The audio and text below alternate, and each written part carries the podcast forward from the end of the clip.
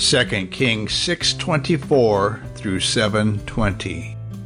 Devotional focus verse. Then a Lord on whose hand the king leaned answered the man of God and said, Behold, if the Lord would make windows in heaven, might this thing be?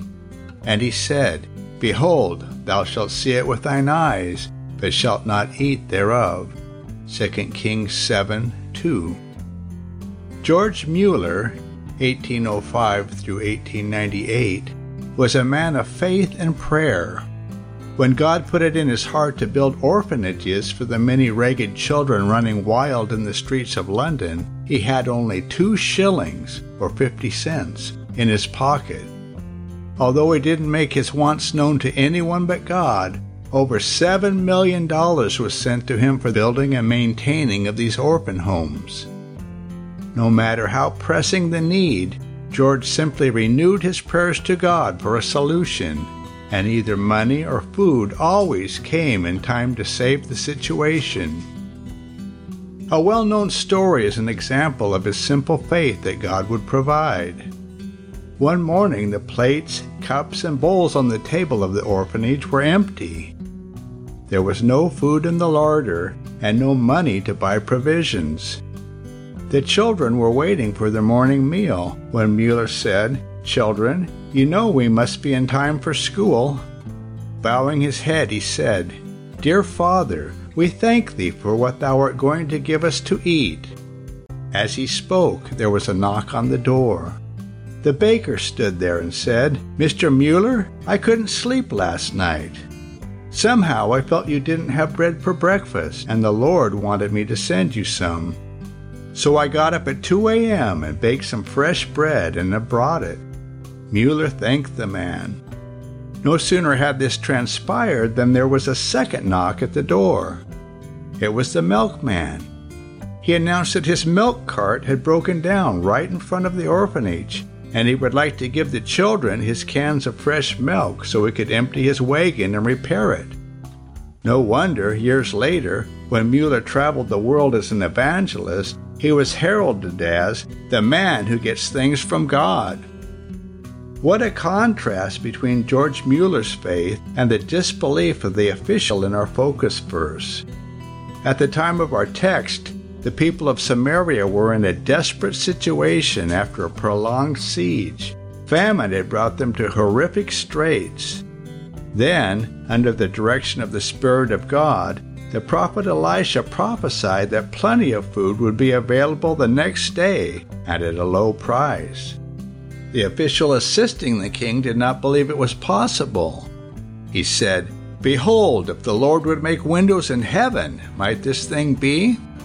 He showed his lack of faith when he doubted the prophet Elisha's word, and consequently, his fate was to witness the miracle but not to participate in it.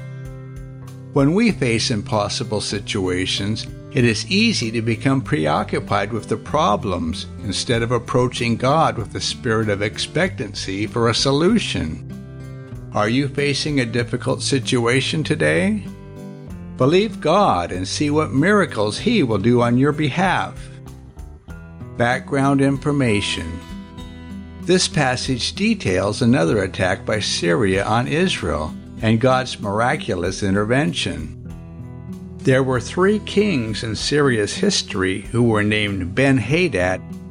The Ben Hadad in today's text is probably the one who warred against Samaria earlier and surrendered to Ahab. Later, he commanded the army that killed Ahab. It is thought that Ahab's son, Jehoram, was probably king of Israel at this time. The full host of Syria was involved in this attack. They cut off Samaria, the capital of the northern kingdom, from any outside supplies or help, causing the people within the city to starve. A donkey was an unclean animal under the law, and therefore would not ordinarily be used for food. Yet, the price of a donkey's head was approximately $50. About a half cup of dove excrement cost $3, this may have been used either as food or fuel. Mothers were desperate enough to eat their dead children.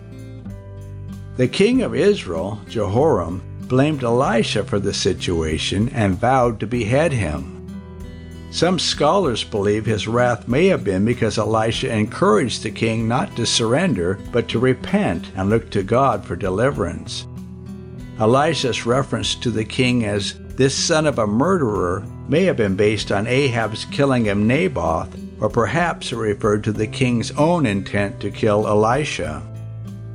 The elders of the city were with Elisha, so they must have supported him in whatever role he played during the siege.